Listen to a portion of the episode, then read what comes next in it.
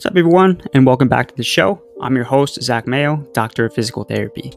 Today, I'm joined by my good friend, former classmate, Dr. Eric Horrocks. Eric is a doctor of physical therapy who graduated with me from Thomas Jefferson University this past May. Eric has a deep passion for weightlifting and all things related to strength and conditioning. I'm very excited to have him on the show, talk about why it's important to practice what we preach as physical therapists and rehab professionals. So, without further ado, let's get to it. Hey everyone, welcome to episode three. Um, today I'm joined by my very good friend, Dr. Eric Horrocks. Eric is a doctor of physical therapy, and we were actually classmates at Thomas Jefferson University, and he graduated with me this past May. Um, so before we get into our discussion today, just want to let Eric introduce himself, talk a little bit about his background, and what he's passionate about. Hey Zach, how you doing? Thanks for having me on. So pretty much kind of how I got into physical therapy. Starting off as a young kid, young boy, loved to play sports, loved to play ice hockey, loved to play football, baseball, everything like that. Well, eventually that turned into liking to lift weights more than actually play the sports. And then you start to get those gains and it carries over to the sports and you get better at the sports and then you kind of give up on the sports and continue lifting. So yeah, from there I always wanted to do some kind of strength and conditioning or some kind of competition. There was bodybuilding, powerlifting, something like that. And just this past October, I competed in my first powerlifting competition. So planning to do more, hopefully, once this virus is over. Mm. Nice, man. I, I did see that on your, I believe it was your Instagram. Yeah. So you did what, like a 600 pound deadlift or something? 617. It was 617 a little bit more than I was even expecting myself, but yeah. it was good. I mean, it, I think the hardest part of the powerlifting competition is you have a lot of people on the outside looking in, and you get stubborn about yourself and your own training. Mm-hmm. And for me, it was kind of it was crazy to actually train for a competition because always in your life you're just like, um, you know, I know what I'm doing best here. I know how to lift for this, and when you actually have to sit back and control the volume, control your progressions, and monitor your rest and everything like that, everything completely changes. And it actually changed for the better for me. So I wouldn't have been able to do that in the competition unless I had taken the advice of other people who helped me figure that out. Yeah, I mean it's definitely it's very much a different experience compared to just going in and having a regular lifting routine at the gym like most people do. There's a lot of other Absolutely. factors that you have to have to optimize that. Because I mean, when it comes down to those powerlifting meets essentially, you know, you're doing your deadlift, squat, bench, and that's what you're judged on. It's not necessarily um, other aspects. Right, and that kind of ta- that that's more that's important not only for powerlifting world, but just the competition world in general. Whether you're a combat athlete, whether you're a runner, whether you're even competing in footballs, anything like that. I mean, it's really kind of all about you don't get better by playing games. You get better practicing and honing in on the skills. And a lot of times we don't like to be told what we're bad at, but that's exactly what we need. Yeah. Um, so, you know, me and you have already talked about this before we started this podcast, but I decided to do this episode on essentially learning or practicing what we preach as physical therapists and as rehab professionals in terms of actually getting into fitness and getting into the gym, whatever that may be to somebody. Um, and what kind of spurred this on was a uh, post that I actually saw on social media by uh, Jill Cook. And anybody doesn't know who Jill Cook is, she's a world renowned physiotherapist and researcher who specializes in tendinopathy research and any paper with tendinopathy in it, she's probably one of the authors or one of her team members is in there. Um, and her post, I'll read it. Well, I'll, I will read it real quick. Um, she says, you know, that we do chronically underload musculoskeletal conditions for several reasons. Physios often do not understand strength and conditioning principles, are unclear about the load that exercises place on structures. And for me, so this is Jill saying this, the key thing is that they have never been in a gym themselves. So I thought this would be a good way to kind of have a discussion with you know somebody like Eric who's very passionate about being in the gym and keeping up his personal fitness and has had a love for this in that it's so important that we as physical therapists not only have knowledge of this, but we practice what we preach because there's just so many benefits that come from it. Um, so, Eric, what are your thoughts on essentially kind of the benefits, or even if there's downfalls? I honestly can't think of any downfalls right now of practicing what we preach as physical therapists and being active and being in the gym and just being physically fit individuals. Yeah. So the first point I really wanted to bring up is one of the biggest things I didn't realize, and I think a lot of other people didn't realize, is coming into PT school and getting your doctorate is a little bit, or I guess more so, a lot different than what a lot of other people are getting in their degree in the sense of your battle is really kind of just beginning because it's really one of the only professions that you can think of that you now need to convince every single patient why they need to come see you. Mm-hmm. So if you're if you're an MD or if you're a family practicing physician or something like that, I mean society has already dictated why you need to be seen. You practice medicine, you're going to give somebody a pill to help them feel better. You're going to provide some kind of education on why they're having some kind of issue or who they can see to cut out their body part and put a new one in so that they can feel better. But as a PT, our battle is really just starting because you're going to see people that come through the door, and the first thing they're going to think is, "Why should I be here? What, yeah. what makes what makes you so valuable to me and can help me understand and get better?" And as a PT, I mean, whether you like it or not, whether you support it or not, we are in that battle where we have to continue to sell ourselves and we have to be salesmen for our own services and salesmen for why people should be choosing us as someone that can take care of their bodies and help them with these musculoskeletal issues. And kind of building off of that, everyone has this internal bias or this understanding of like, okay, so I'm in here. Why do I trust this person? What do they bring to the table? And if you, I mean, there's a saying, a metaphor. I live a lot of my life through metaphors, but you never trust a skinny chef. yeah. So that's kind of the thought process is you can tell someone, you know, you're having knee pain because you have been neglecting this issue. You haven't really been improving your strength in your knee, and you've put this off for so long that now your joint is compromised, or whatever you want to talk to someone about. But there's always going to be that internal belief of the person that it's like, does this person really, do they know what they're talking about? Is exercise actually going to help me? And mm-hmm. at that point, whether this, I mean, you have two types of reasoning. You have deductive and inductive reasoning. And we, as researchers, we rely on our inductive reasoning and what the research says and all of that. But a lot of normal people, I think, think about that deductive reasoning knowledge through experience. How does this person arrived at this conclusion?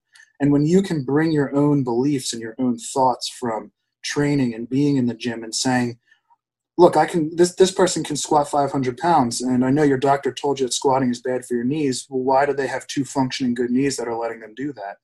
Mm-hmm. And just kind of bringing something to the table like that is really going to help your rapport with patients and add value to your outcomes. Yeah, I, I completely agree with everything you said, and I guess basing off of somewhat of a analogy is, you know, when we talk about the world of sports rehabilitation, right? You want somebody, you want a therapist, you want whoever is treating you, whether it be athletic trainer, physical therapist, whatnot, that actually knows the sport, actually knows the prerequisites of the sport, right? Now, but in saying this, you do not need to be a, an elite athlete as a physical therapist to treat athletes or to treat any specific task or activity. However, you should know what a baseball player does. You should know what an ice hockey player has to do. And that's no different when we talk about the very basics of physical therapy and really exercise training when it comes to strength training. Like you mm-hmm. should know what a squat should look like. You should know modifications for a hip hinge. You should know the basic human movements and how to modify that and how to progress it. And unfortunately, that is not something that is focused on in PT school, um, right? At all, which is you know a little bit backwards considering that we're essentially we're essentially viewed as movement specialists, um, among other things. Um, so one of the biggest things that we, that should be focused on in PT school is learning how to move, learning how to assess movement, and we do learn how to assess some movement, um, but in terms of you know just basic fundamental movement patterns like a squat, a lunge, a hip hinge, pressing, pulling movements, carrying movements.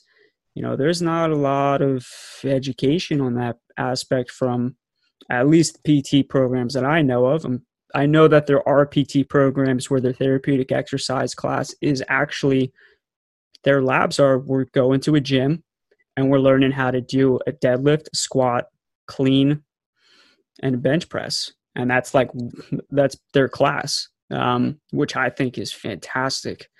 Um, I mean, I, I know of a few universities that do that, and I think we need to get more into the habit of, at least from like a physical therapy standpoint, of starting from that educational system you know we need to really introduce these concepts of learning how to move correctly as physical therapists so that we can actually relate to patients and we can teach patients and we can instruct and give cues and things of that nature. Because there's a huge assumption that i think takes place in a lot of physical therapy schools of oh the majority of this class are active individuals. They go to the gym. They know all of this you know the, all the gym things that they can do. So they'll just use that. And i that's not the case for a lot of people. We right. have a lot of people a lot of yeah and i think a lot of kind of what we learn in school in our intervention and i mean this this doesn't go for absolutely every single uh, program or whatever but a lot of kind of what you focus on is this idea and i struggled with this a little bit in my first clinical affiliations and still struggle with this a little bit of this idea of what can you do with a patient versus what should you do with a patient. Mm-hmm. And I think as PTs, we kind of we we cloud ourselves and, and surround ourselves in all of these great things that we can do with a patient. I mean, if I took a hundred different patients in a room, how many of them you think I could stretch their hamstrings because they're tight? But should I do that with some patients? I mean, we've kind of that's that's really where the literature and where using evidence is, I, in my opinion, most important of understanding you can do that, but should you do that? Is that mm going to help them to improve their capacity as a football player if you're stretching their hamstrings? Is that going to help their capacity to perform a resisted sit to stand or squat by stretching their tight hip flexor or performing soft tissue mobilization on the iliopsoas?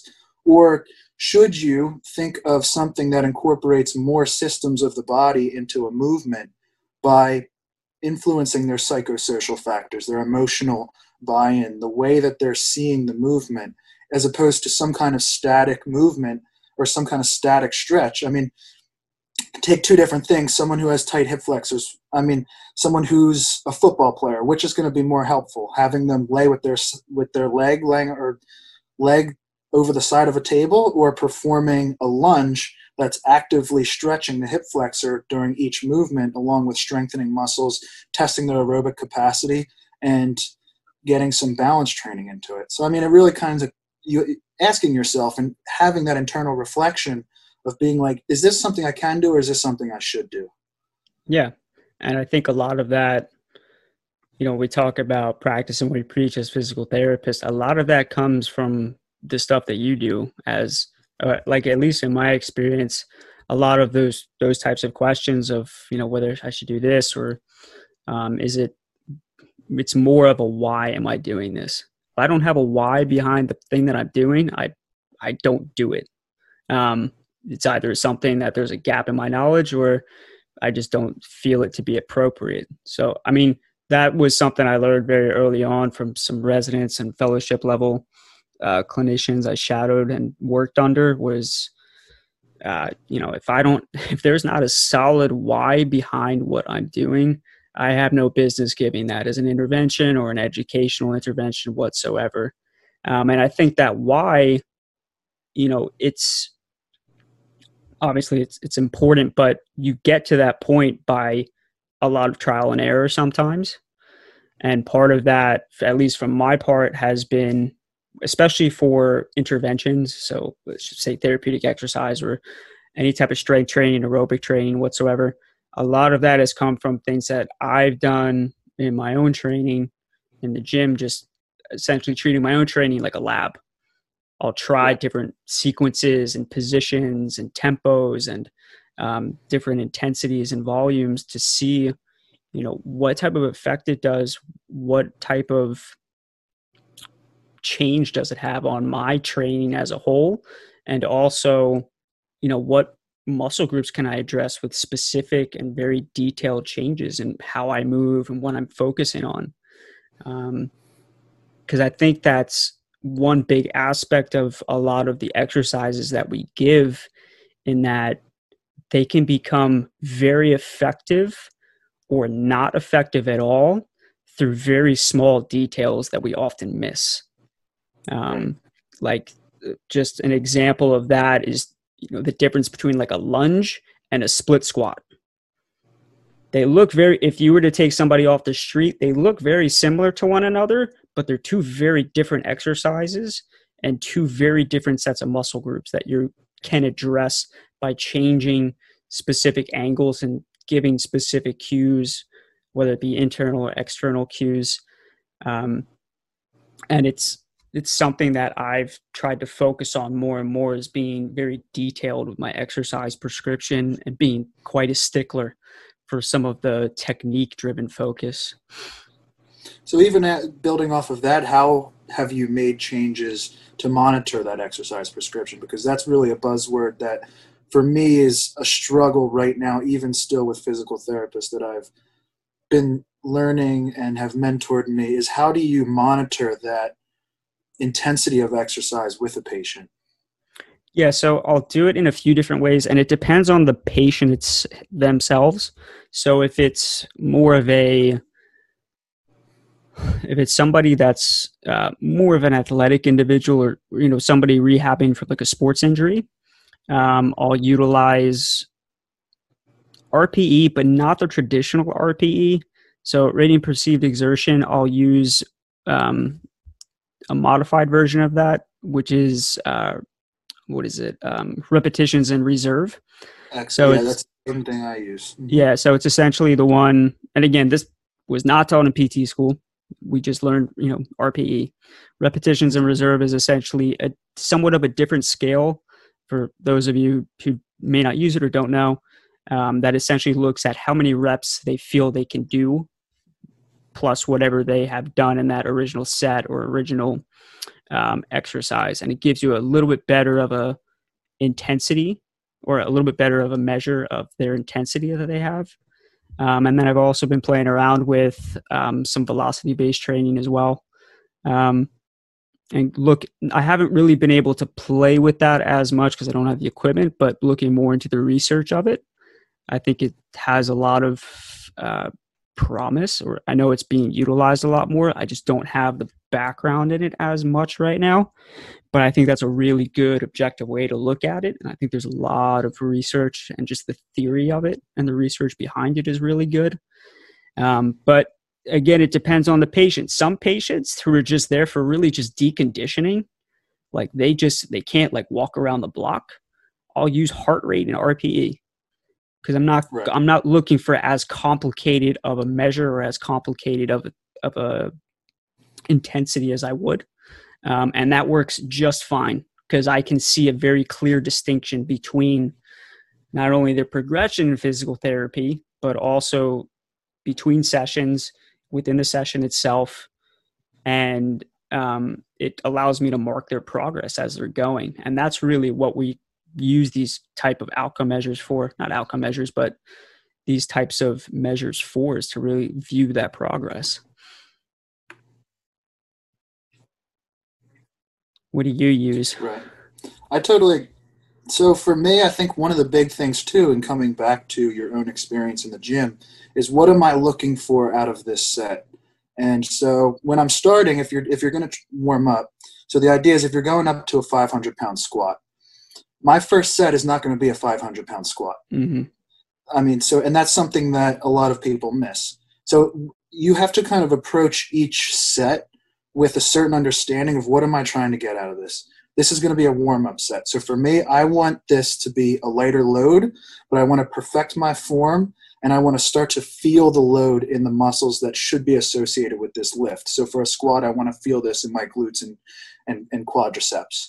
The reps in reserve, I think, is, is excellent. But I mean, even for a warm up set, you're not, I mean, if I warm up with 135 before the 500, I mean, I don't really, I can't get it down to an estimate Oh, of yeah. what it should be. But by explaining to a patient and saying, this is a warm up set, so I want you to start to feel which which muscles should be firing, and I want you to start to feel what the movement should essentially be like. A lot of patients will pick up on that very quickly in understanding, okay, so this is this is not what I'm doing for my working set. This is not something this this feels light to me. And even intrinsically, a lot of people will start to figure out that, okay, so this is my warm up set. This is going to be my second working set. And then from there, I'm going to work on something that I feel like is tough on those muscles. So even by changing a load throughout a set, I mean, I think we f- we fall into this productivity standard as a PT where it's like, okay, here's the green band, do three sets of 10 Mm-hmm. and and that just kind of it's frustrating because with that you're not getting that understanding of i'm progressively loading this muscle to get to a working weight to stress the muscle create that breakdown and then get a response to of hypertrophy to get the muscle stronger next time and really for me it's it's not so much a, a system of use it's helping the patient understand what you should be feeling with each set and it really only takes one session with a patient to explain the difference in what should be felt. Yeah. I think setting those expectations, especially for you know something like warm up set or the difference between a warm up set or a warm up period versus the actual working set or the working that the work that we're going to be doing in rehab or for that session or whatnot is super important because you're you are focusing on different things and that's why it's so important to have that why. Because if you don't have that why as a physical therapist you can't explain that to somebody you can't educate them on exactly what you want and exactly what you need and it helps so many things in the clinic in terms of not only achieving the actual results that you want to achieve with the individual, but it helps with things like sequencing your session. And the Mhm. education aspect is a huge part of what we do as physical therapists and as rehab professionals. Because if they don't have a reason behind why they're doing what they're doing, there's there's no reason for them to really be doing it at all. Um, Right. and then I think you know utilizing the the education aspect for I want you to feel it in this particular muscle group or this is what we're targeting right now or this is you know this is what I want you to look for. This is the goal for this particular set or this particular exercise. It gives them something to look for. Because a, lot of times too we haven't necessarily talked about this yet is many of the people that come into our gym unless you're a high performance type of clinic looking at professional elite athletes or something of that nature is very rare. I mean even high school and college athletes, they're a different breed than most of the general population.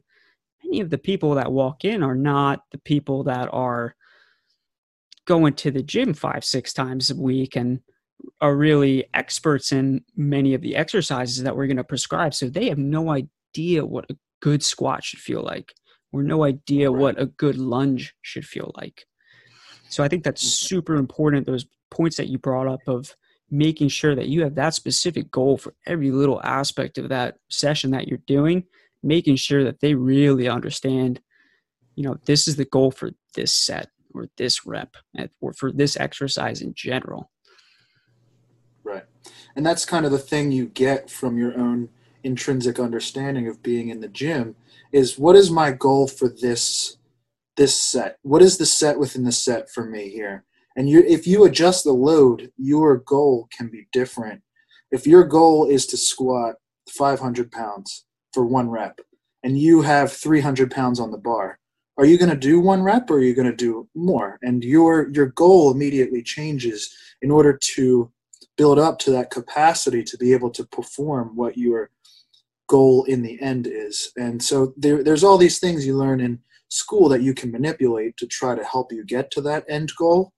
But your your goals and your understanding and your in set changes are Mhm. an ever moving thing that in the end you hope come together to meet that goal. And that's similar for you in the gym versus similar to our patients. Our patients' goal. So if you take a patient's goal and their goal is to be able to stand up from a chair without knee pain.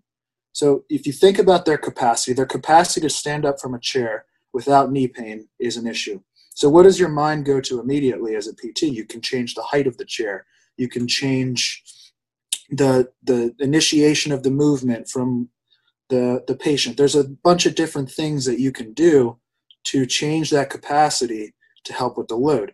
But those different changes that you're making are going to have different goals because what you're trying to manipulate to get to the end goal of improving that capacity, you're not you're trying to train different things and you're focusing on that part practice to bring together as a whole. Yeah. And I think like you know it's just you get so many benefits from your own training and learning how to manipulate those variables over time. Because um, even because we can go through the full spectrum of a case like that where you have an individual that goes from you know having that knee pain staying up from a chair you can have individuals of a higher athletic population like an olympic weightlifter. Hey i have problems doing you know just a basic front squat. It's like well you know they both have knee pain but there's right. there's some differences there that we have to there's address. a difference in capacity right yeah. so their capacity to perform a certain movement are you going to give the person with the front squat when they stand up from the chair are you going to do the same thing that you would with someone who is having the same issue you're yeah. totally right yeah like i mean i had a, a case like that in one of my first clinical rotations where it was exactly this situation i had a, a an older woman who was who had some knee pain, just doing some general mobility stuff, like standing up from a chair and doing things of that nature. And then I had, on the other hand, an Olympic weightlifter who was front squatting like 400 pounds and was having some anterior knee pain. So, like the prescriptions that I'm giving, how I'm progressing, regressing, programming their interventions are very, very different. And there's also very different end goals you know her goal is essentially to just have no pain doing adls getting up and out of a chair. His goal is to be able to compete in a olympic weightlifting competition or olympic weightlifting meet and be at optimal peak performance. So those are two very different things that i have to address in two very different mm-hmm. programs. And i feel like my you know my again i'm not a professional strength and conditioning coach, but my experience in the gym and my experience working with athletes and other clinicians that have a strength and conditioning background much greater than my own was incredibly helpful in being able to look at those regressions and progressions for both of those cases. Um, and it was funny because for some of them, I used some of the same principles. So, yeah, uh, so I totally agree with you. That was going to be my next thing. Is yeah what kind of what kind of advice would you offer for someone who's not that strength and conditioning coach or not someone who is an avid gym goer but more of just kind of a recreational lifter who does understand a little bit about the squat and does understand a little bit about the deadlift but they have that patient who comes in and is squatting 405 pounds and having knee pain at the bottom of the squat? What are some kind of tips and help that you can offer to someone who is just kind of a recreational gym goer who understands it but is not as fully indulged and lives and breathes and and wants to go to the gym 24 hours a day. Yeah so uh, a few things. Number one is finding resources that will be able to provide you with more information and more training on that type of a situation or that type of intervention or that patient population. So i mean there's it can become very complex very quickly for some patients. So again, if I have a person, I believe he had a diagnosis of a of a patellar tendinopathy, and it was a chronic tendinopathy at that point. Um, so he was a little bit trickier because you know doing a lower quad at the edge of the table is not going to do it for him. Right. So I remember I had him doing, we were doing box box squats with uh, let me see, uh, a three second eccentric tempo, one pause, one second pause at the bottom, and then three seconds up. Um, but we were doing it with some weight on them. Um, and it's very, very different from the other individual where like we were we were manipulating the other aspects that you were talking about like the height of the chair and maybe adding like a little bit of weight to the to the um to the lift or to standing up or even doing something like a wall sit or something of that nature. But I would say that for somebody who's not as well versed. And again, I'm not somebody that's incredibly well versed in strength and conditioning. It's something that I'm constantly working on is finding resources to educate yourself further on the topic. And then number 2 is understanding the patient a little bit better. So for somebody that is that that athlete, I mean, there's certain principles that don't necessarily change from one athlete to another. You really have to understand the person as a whole, their goals. So, you know, are do they want to get back to competition? Do they have no interest in competition? Do they just want to be able to lift on a regular basis? You have to understand what their goals are as an individual and who they are. And then that third aspect of, I'll say, like a subjective, if we're talking about that, is their training regimen as a whole and paying attention to all of those details. Um, for the individual that I had, his biggest thing was that he had he started adding plyometrics to Olympic weightlifts, and that's what really started to bother his knee quite a bit. Um, and at that point, again, I didn't have much knowledge of Olympic weightlifting or anything of that nature. I feel I had a good base, but just those few things told me a lot about what I was going to address with him. And I mean, some resources for anybody who's looking for strength and conditioning resources that really tie it into rehabilitation very nicely. Um, I have a few. Um, one is Dr. John Rusin. He's very, very well known strength and conditioning coach. Um, he's also a physical therapist. So he he's on Instagram and you can find him post videos all the time about fantastic interventions that he utilizes. There's also continuing education courses that I feel really good. Um, Institute of Clinical Excellence with the Barbell Physio has one of them. He does basically, um, it's called uh, Clinical Management of the Fitness Athlete. And they have online courses, in person courses. I'm taking the in person course in November, I believe. Um, and they do a very nice job of going over everything. And there's so many more um, that I don't have time to say, but really finding those resources can be very, very helpful. Um, so, I mean, that's the, some of the advice I would give to somebody that's not necessarily too well versed in the strength and conditioning realm. Right. So I think one of the biggest things too to help with that is just keeping in mind this understanding that you having confidence in what you know and what you understand as a PT. So even if you are a little bit um, intimidated by the fact that there's someone coming in here that can move a monstrous amount of weight, just think, okay, so this person is telling me they can squat 405, but when they get to 90 degrees, it starts to be painful. What can we manipulate as PTs to try to make it non painful? So 90 degrees is right where it starts to hurt. How do you feel at 75? How do you feel at 80? The front squat is hurting you for 405. How does a back squat feel? Can you do it on one leg? Are you okay to narrow your base of support? There's a lot of things that you can kind of lean on being a PT and be and understanding just the background of how you can change variables in exercise that can have a, a great outcome in helping someone along the way. None of that really includes lying on your back and doing open chain exercise with an oh, ankle oh, yeah. weight on. Yeah. But and, yeah. you you need to still be able to press the issue and provide something intense enough that it's going to cause tissue change. But there are more ways than you think that you are able to influence a lift like that.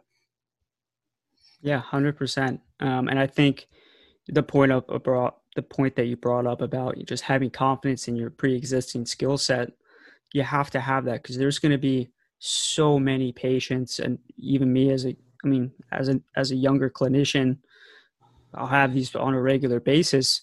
So many people that will walk in or that I'll encounter as a as a patient where like kind of stuck on something or I, you know, I need some more knowledge or I don't necessarily have everything that I need to address it, you know, in the perfect fashion, but there's still a lot that I can do to take a look, give a very solid assessment, give a very solid exercise prescription. and really just focusing on the basics of strength and conditioning or the basics of strength programming, if you will. Um, and that can even come down to something as simple as like your rep scheme and your your reps and set scheme. You know, very rarely should you be giving. I mean, three set. We, we say three sets of ten all the time. I very rarely give three sets of ten to anybody now. Right. Um, unless we're doing some type of mobility work, like I'll give it for that. But if we're talking about strength, like true absolute strength, again, we're talking like five, six reps Mm-hmm. You had mentioned the uh, you had mentioned the tempo yeah. lifts a little bit earlier. That's something I really am doing a little bit more trying to understand and trying to implement. How have you been implementing that into what you've been doing? So I'm a huge fan of the tempo sets and the tempo exercises. Yeah, so for especially, I find it works especially well for tendinopathies, um, especially individuals that have, you know, their main complaint is jumping or some type of explosive exercise like that. So when we talk about doing a tempo, like um, you know, uh, it can be anything. It can be three seconds, one second pause at the bottom, and three seconds up. But it does a few different things. It maximizes the length under tension, or sorry, time under tension, um, which is a huge aspect for any type of muscle development and um, really hypertrophy. And then number two, if you have somebody that is actively painful in that movement or in that position, having that little pause at the bottom takes away the elastic component of the tendon. So instead of utilizing essentially like a rebound effect, like when you come down to the bottom of a squat, so you see the people that will just go up and down like a spring in the squat position. Um, part of that that they're utilizing is that elastic component of tendon or of the muscle fiber. But if you do a pause squat or a box squat it takes that away and really forces you to use that muscle uh, in its whole. But it doesn't necessarily require a very quick stretch or not necessarily a violent movement but a somewhat aggravating movement um, to that joint or to that tendon. And i use it a lot for um, like post op as well. It just teaches you a lot more about controlling the movement. Number one, it will help with that time under tension relationship. So I get a kind of proprioceptive feedback. I get that strength improvement. You know, obviously, if I do it for the right number of sets and things of that nature. And then also just um, body control.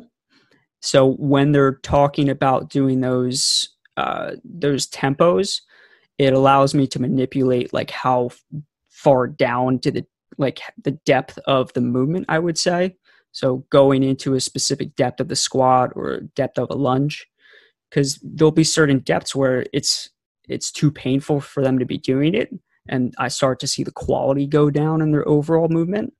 And that to me are red flags. Like once, not necessarily pain, but once I start to see the quality of the movement go down, that's somewhat concerning. Not concerning, but I know I have to back off a little bit.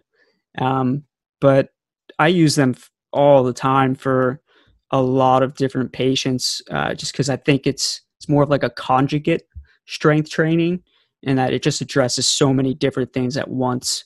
I think it's very beneficial and it can be done anywhere. Right.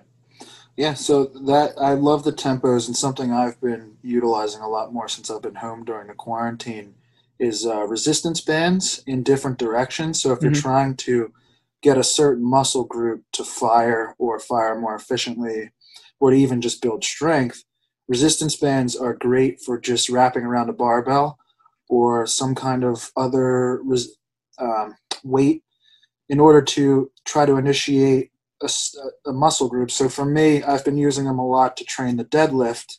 So I've been doing a lot of uh, rack deadlifts with a resistance band in the front to promote uh, with a force moving into flexion, requiring me to use shoulder extension so I can initiate my lats and throughout the movement to provide stability with the deadlift. So there's a lot of different ways that you can, as you play around and as you get more creative with your exercises in the gym, you can use these a lot more for patients. So, I mean, think about it. How many different patients could benefit from lower trap and lat strengthening in that external moment? And for me, that's something that'll be a huge implementation into what I do moving forward with patients in just picking up objects. I mean, picking up an object from the ground. Rather, it's very hard to pick up an object that has a force that's moving the object in some other direction to in, improve on that stability than anything else. And it also turns even turning interventions into a game. I mean, placing, asking someone to do something in a certain amount of time, or having um, having uh, locations or markers that someone needs to hit with a foot during stability. Any kind of any kind of implementation of that stuff is just you're going to get such more buy-in from your patients than you would with anything else that is just kind of not challenging enough. So yeah, yeah. I mean, I think that having it number one being challenging, and then again we kind of circle back to that they have to know why they're doing it. But if I don't, if I'm just going through an exercise mindlessly and I don't have a goal behind it, I don't know why I'm doing it. Um, and this changes from population to population, but you know, one of the let's bring it back to PT school. One of the, you know, one of the principles of neuroplasticity is salience has to be important to the person. And that applies for everybody. Right? It has to be important for them. So it's not, you know, if we're talking about somewhat of a stereotypical example, you know, we're doing this deadlift not so you can deadlift, but so you can pick up a laundry basket or so you can pick up your your child or so you can pick up right. a ball. It, you have to make it salient to the person. But I think mm-hmm. all of this comes in that, you know, everything that we discussed is that getting yourself to do these exercises and getting yourself to do some form of physical fitness and really practicing what you preach is so important because it helps every single aspect of this. Right. If you can't make it fun for yourself, do you think it's going to be fun for the patient? Oh yeah, no, not at all. I've right. I've had yeah, I've had those days where just just don't want to do it, but you just don't want to be in the gym. Yeah. And everybody has those. I mean, world class powerlifters talk about it how it's for them it, it becomes a game it's like what in this world can keep me from going to the gym but can i find my way to get over this difficulty to be there mm-hmm. and for that i mean a lot of people will ask they're like how do you get to the gym after working a 10 hour day or something like that. And it, it really is just your approach to difficult. It's like all of these things and all of these external factors are trying to ruin my day and trying to ruin my workout. But my mental well-being will overcome these and my will to perform this will prevail in the end. And that's the mentality we want our patients to have. It's like if you yep. give someone a home exercise program and they say oh i didn't have time to do it and you get frustrated well if you go ahead and do the same thing and you just worked a long day and go home and it's much easier to sit on the couch i mean you're kind of giving in to those temptations rather than changing your approach to difficult and overcoming what the world is presenting to stop you from doing what you need to do to get to your goals. Yeah, 100%. So we're got about two minutes left. So before we leave, I want to say thank you, first and foremost, for coming on the show.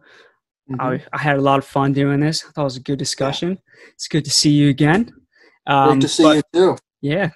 But before we leave, tell people where they can find you on social media and whatnot and how they can contact you if you have, they have any questions or ever want to reach out to you. So I'm on Instagram. You can find me by my name, Eric Horrocks, uh, E R I C H O R R O X. Any questions, you can just shoot me an inbox or an email at ethorrocks at gmail.com. All right, man. All right. Sounds Thank good. you for having me on, Zach. It was a great discussion. I think yeah. uh, happy to be entering the world and going into this profession with allies like yourself and like those that are around us that are trying to leave the place a little bit better than we came in. Yeah, same to you, my friend. Same to you. Well, again, it was it was good seeing you. It was good talking to you. Um, and hopefully we can do this again sometime. Definitely. All right. Have a good one. All right, man.